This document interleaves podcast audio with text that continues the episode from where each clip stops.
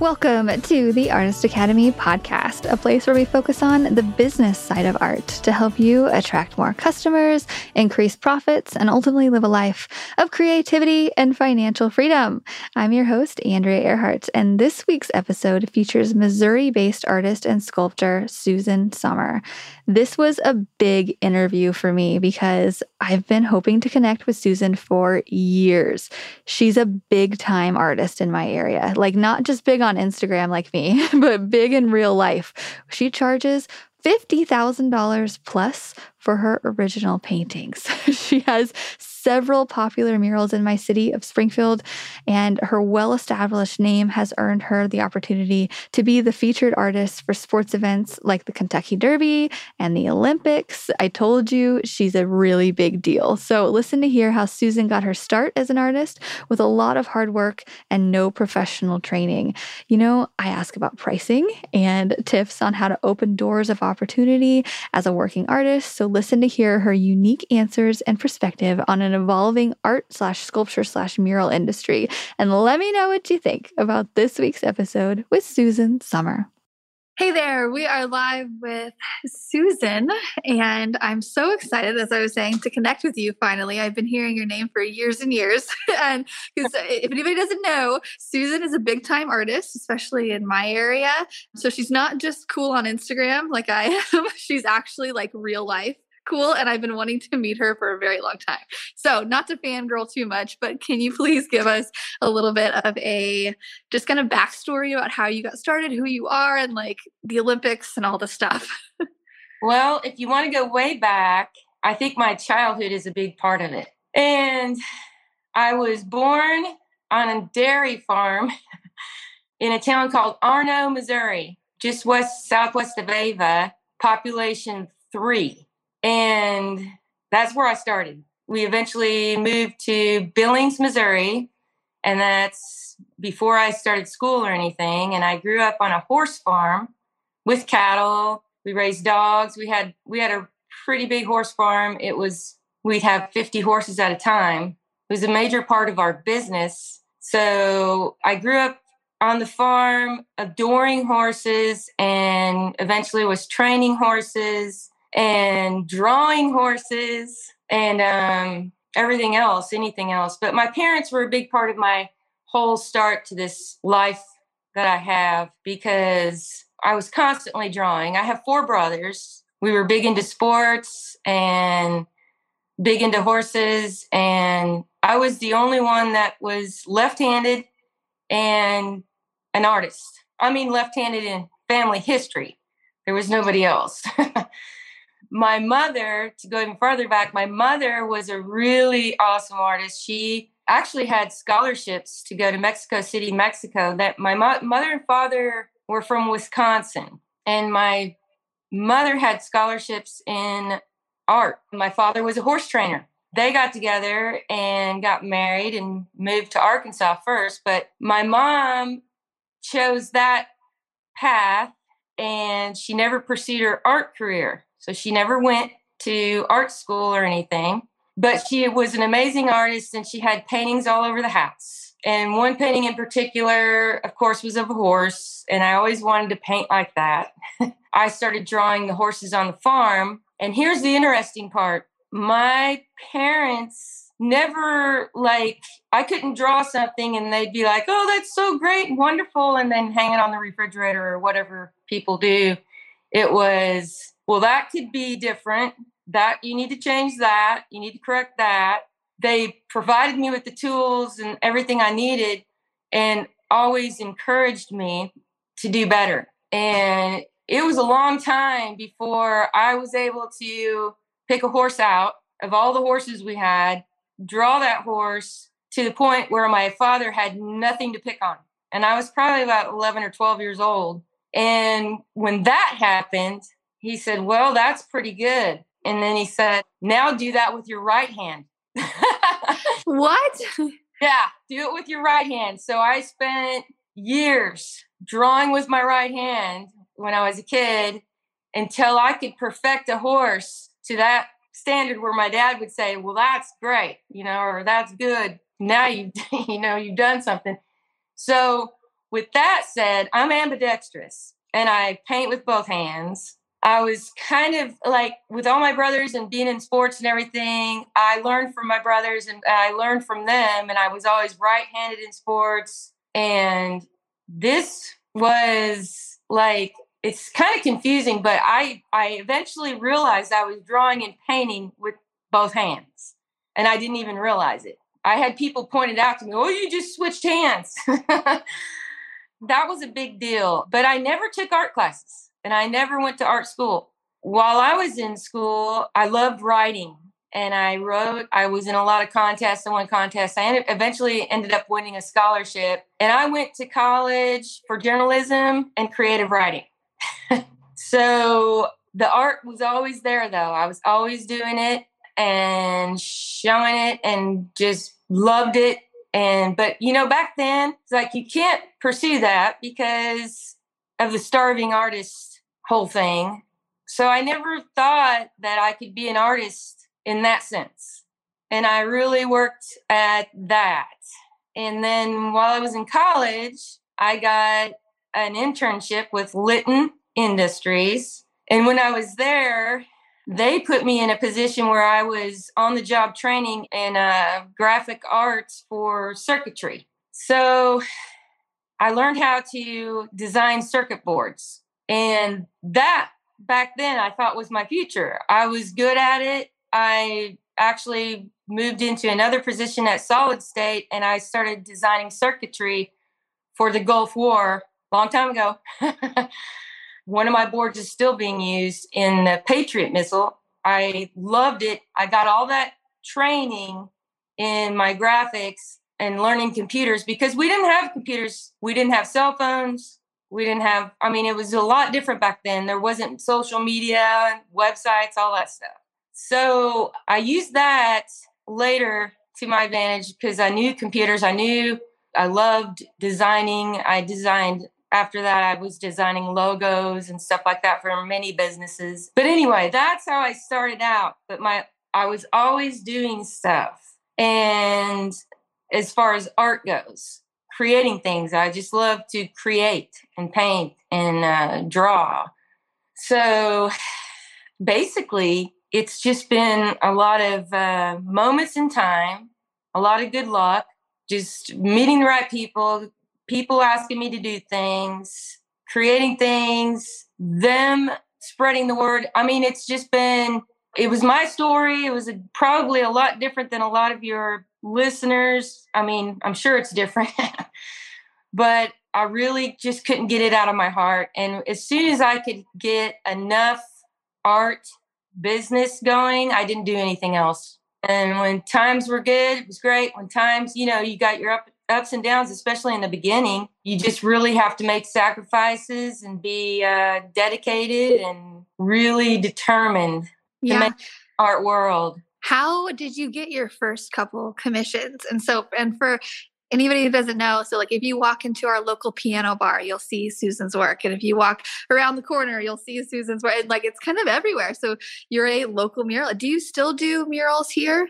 I kind of limit the murals to about one or two a year now. I'm really busy doing private commissions and other things. But as far as my first commission, I was pretty young, and my father took one of my pieces of art to somebody he knew and sold it. And I couldn't believe it. Because the other thing you don't know is how bashful I was. I, I wouldn't even show people my art. I was always hiding it, doing it in private. Pretty bashful kid. So he sold my first piece. And then after that, you know, I knew that there was value there.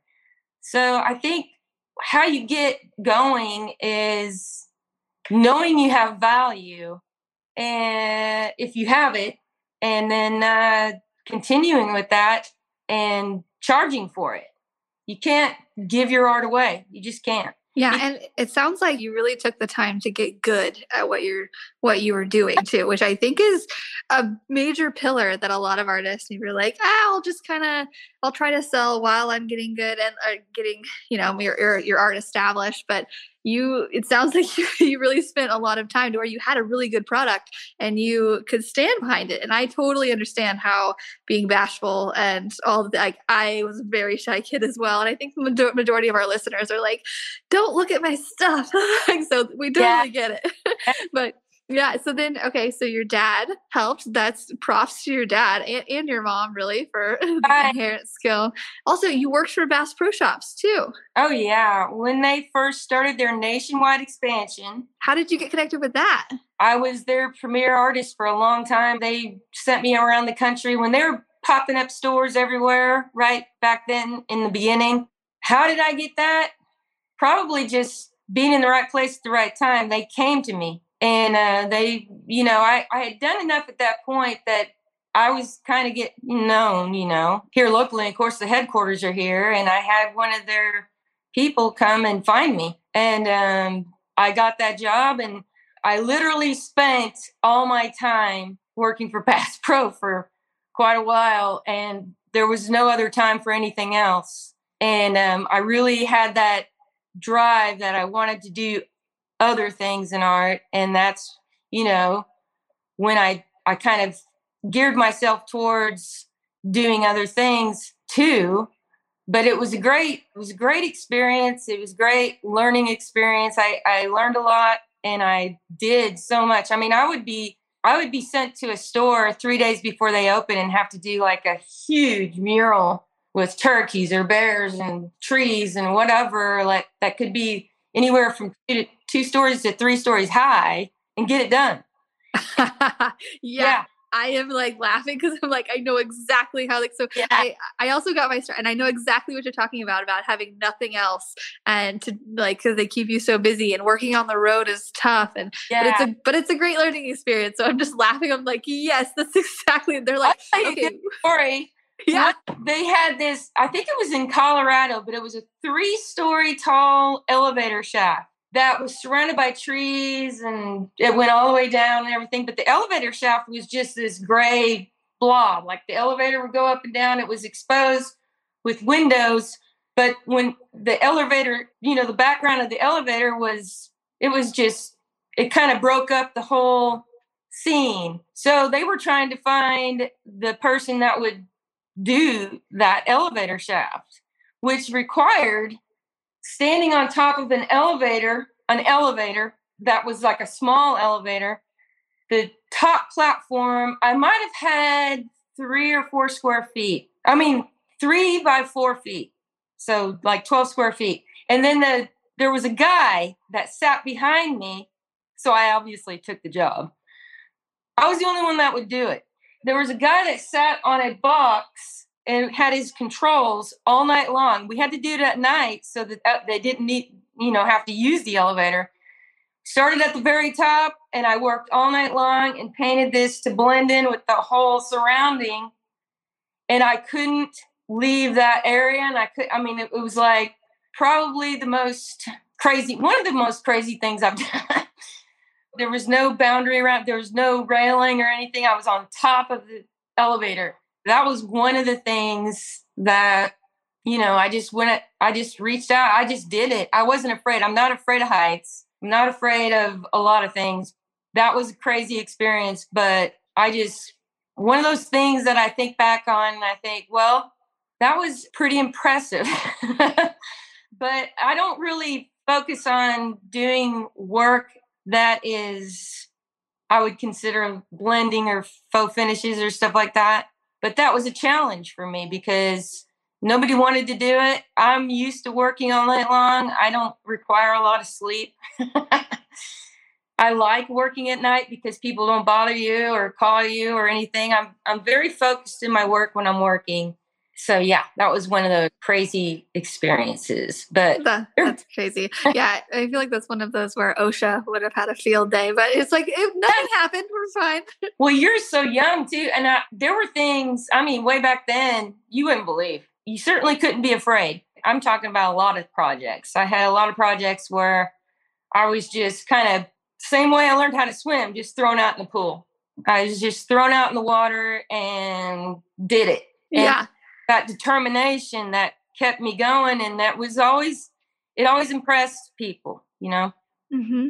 Yep. How did, so how did you go from Bass Pro to being a featured artist for the Olympics? Well, like I said, it's moments in time, good luck, destiny. I'm primarily known as a sports artist. And like I said, I grew up with you know, just always involved in sports, whether it be horse racing or basketball was my big sport when I was young and, you know, having all my brothers and everything. I was always like doing stuff. And as when things happened, sometimes people would notice that, oh, wow, well, she does this or she does that because I didn't just do uh, horse racing. So when I was involved in horse racing and doing all that high profile stuff, other sports entities noticed me and contacted me. It was just things came to me. Okay, so I guess just breaking into the industry of the Kentucky Derby is mm-hmm. another mm-hmm. one, right?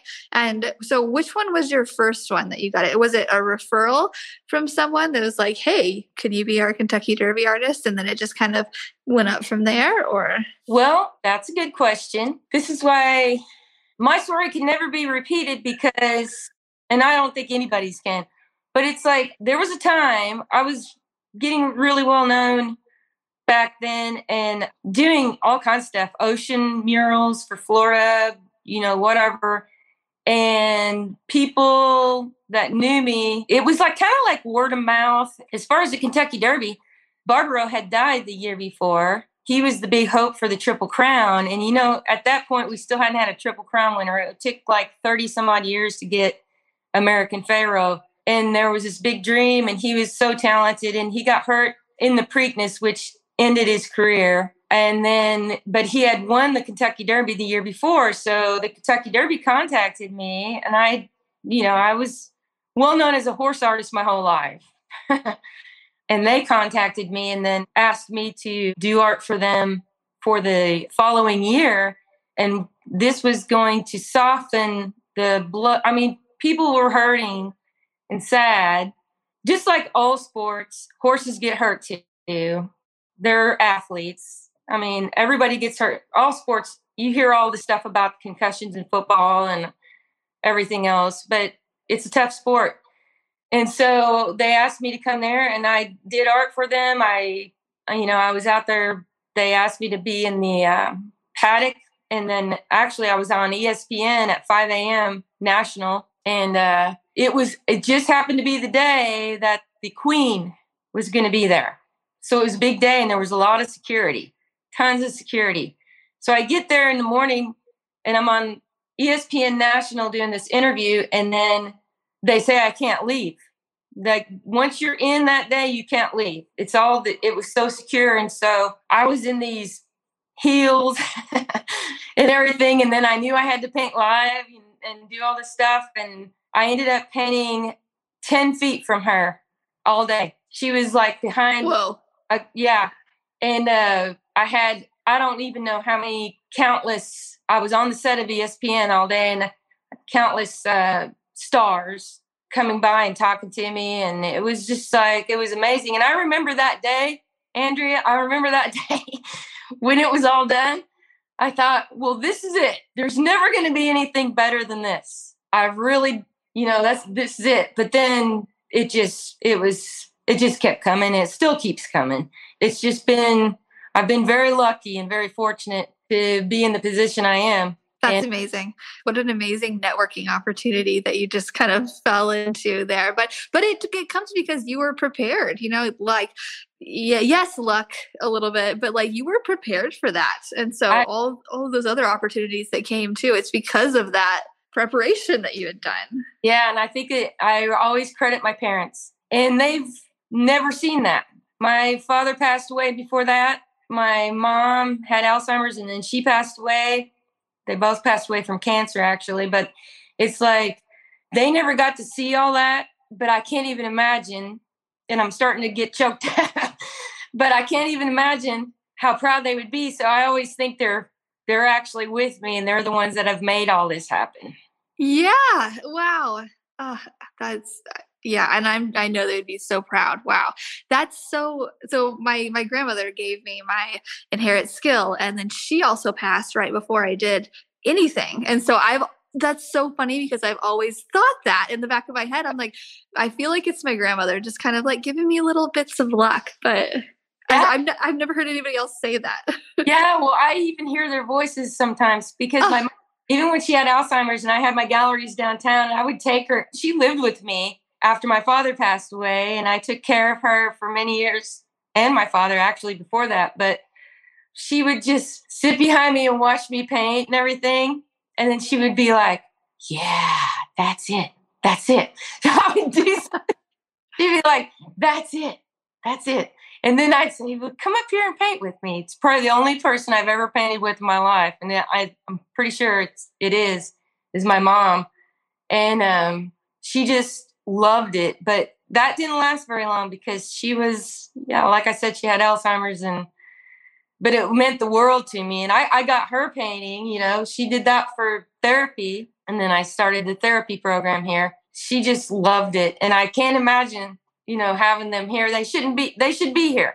that should have never happened. They were very cheated, cheated not to see their, well, the whole family. I mean, you know, the kids, the grandkids, and all that stuff. But of all my brothers and just missed out on a lot. But like I said, and like you too, I think they're with us, and I think they encourage us and keep us going. And I think they're they're the ones that bring us a, that luck. Yeah, yeah, I definitely agree. Man, I did not know that. That's wild. I know that they would be so proud, and I'm sure they are. They with them now. And yeah, okay. So we actually met the other night because you came into this Mexican restaurant that I, we were eating at, and somebody said, "That's Susan," and I popped right up and I was like, Hi, I'm. It's like, Can I interview you?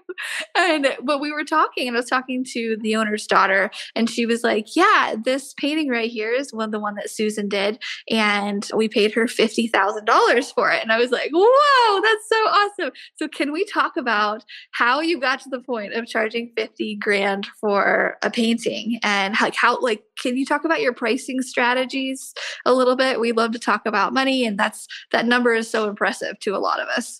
Nobody can tell you how to price your work. It all falls on demand.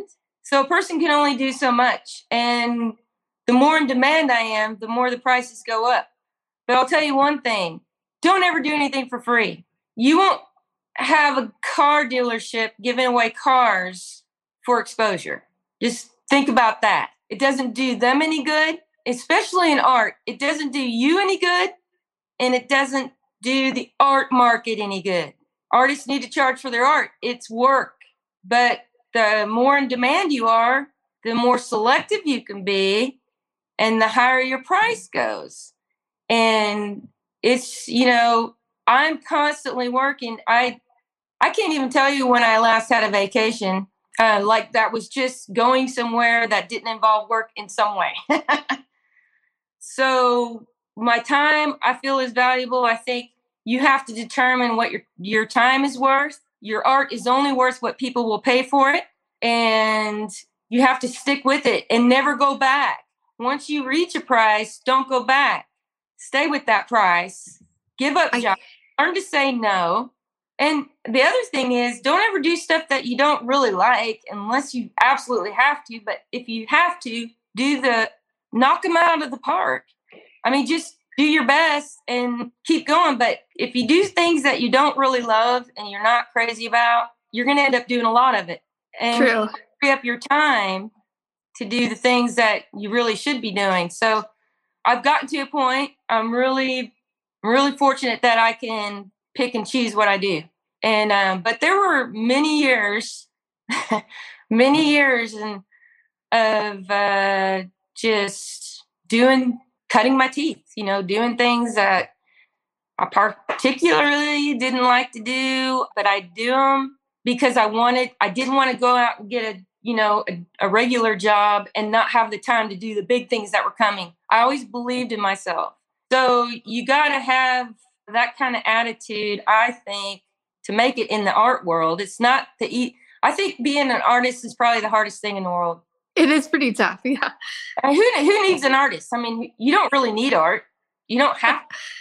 it's like something that people, fortunately, there are a lot of people out there that love art and then they have to love you.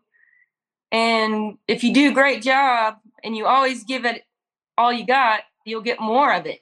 And um, when you get those jobs that you really enjoy, that's when you got to really think, I want more of this. So you've got to, you just got to really make it work.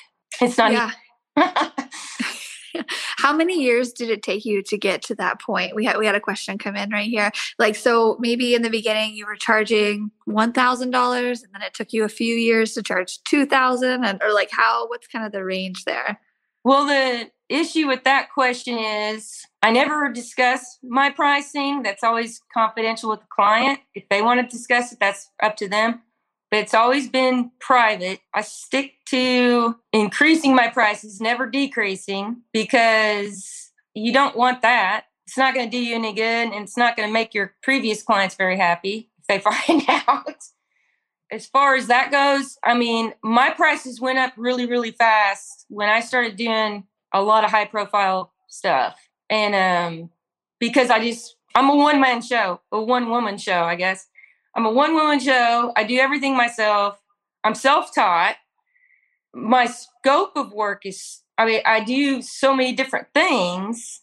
And then I just have to figure out what I want to do the most of and try to do more of that. But that's how your prices go up. It's demand. I mean, demand is the big thing in the marketplace. Now that's all fine art, but if you're talking about murals, murals are basically to me they're fun. I'll make some time to do murals, but you can't really charge like you do for fine art if you're in demand. You have to kind of know the market, know what the scale is. It's easy to look up. You just Google it and it changes all the time, just like everything else and you find where you fall on that scale if you're low end or high end and you stick to that because murals are basically paint on a wall it's not something that is collectible or it's just different than fine art. It is a lot of fun. I love doing it and that's why i keep doing it but i'm very selective in you know what i do. So as far as pricing goes yeah that's the best i can tell you because every artist is different. Every artist is like a fingerprint, or they should be. An artist that finds something unique and really just loves it and they'll do okay. You can't try to follow or try to be like or think, you know, it's got to be your own, it's got to be your heart and what you love that makes it all work because it's art and it's subjective. And you can't get your feelings hurt. And no matter what you do, not everybody's gonna love what you do. You're you can't please everybody, and um and so you got to be tough. I think being an artist is probably you got to have the really thick skin, be tough, be willing to sacrifice, determined, and have luck on your side. Yeah, it's a, it's a nice storm of all the all the things. Okay, so price via demand. That's that's a that's good advice. Um, you uh, really quick before we get off here, you also do sculpture. Can you touch on that? You say sculpture of horses, or is it iron? I do all kinds of sculpture. There's so many different kinds that I do, but I've always been a sculptor. I've always been a builder. I've always like I was in me- auto mechanics. I took auto mechanics in college. I've always been interested on in the makings of something and sculpture's all, all about the form i've always been a sculptor and been a commissioned sculptor since i was in my 20s it's a whole different thing another thing about me is i'm kind of add not kind of i know i am i'm not diagnosed but it's like i don't want to do one thing and in art it's kind of difficult because most artists focus on one style or one subject. And that's typically, but for me personally, and I'm different, I've not been taught. I just delve into different things, but I always like leave the most time for the things that I really, really think are what I enjoy. And that's how I've kind of molded myself into the position I'm at doing that stuff. I don't have to do the stuff I don't want to do. I love doing sculpture. Sculpture is very difficult. It takes a lot of time. There's many different ways. If I tried to teach you, forget it because I would only confuse you. I'm self taught and I'm not an art teacher. But if you have that talent, it's a whole different world to me to use, to have that ability to do a three dimensional as opposed to a flat painting. But it, I love doing both. And I've actually been told I'm a sculptor longer than I have been told I'm a painter. I've been a sculptor my whole life. I've always been making things. What's in your studio right now? Like, what, what are you excited to be working on? I got secrets. I got a little secret. I got several secret. Well, I, I'm, you know, I'm very private, but I have clients come to my studio to see their art, stuff like that, when it's complete or almost complete or whatever. But right now, I, have got a, a really cool painting that is going to go out tomorrow. They're coming tomorrow I've got a couple sculptures I'm doing that are going to be long term, I mean, work. It's going to take months literally to get those done, but I don't really say what it is cuz I keep it kind of like secret. yeah, you're, you're not you're not much on I, yeah social media or anything like that. You just I mean, which is which is great that you don't have to do that. But yeah, just you're just you have the the dream life. You to work in your studio all day.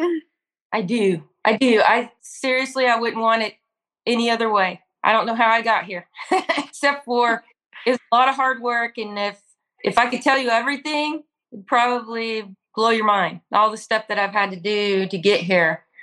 But my dad would always say, he would always say, "Well, it's talent," and I always said, "No, I don't think it's talent. I think it's how hard you want it or how determined you are." He said, "No, it's talent." and um, you know, you can have talent. I really think there's millions of talented artists out there, millions. But how many people have that determination and they can stick to it and they can make the sacrifices? That takes it's a whole different thing. You got to really work at it.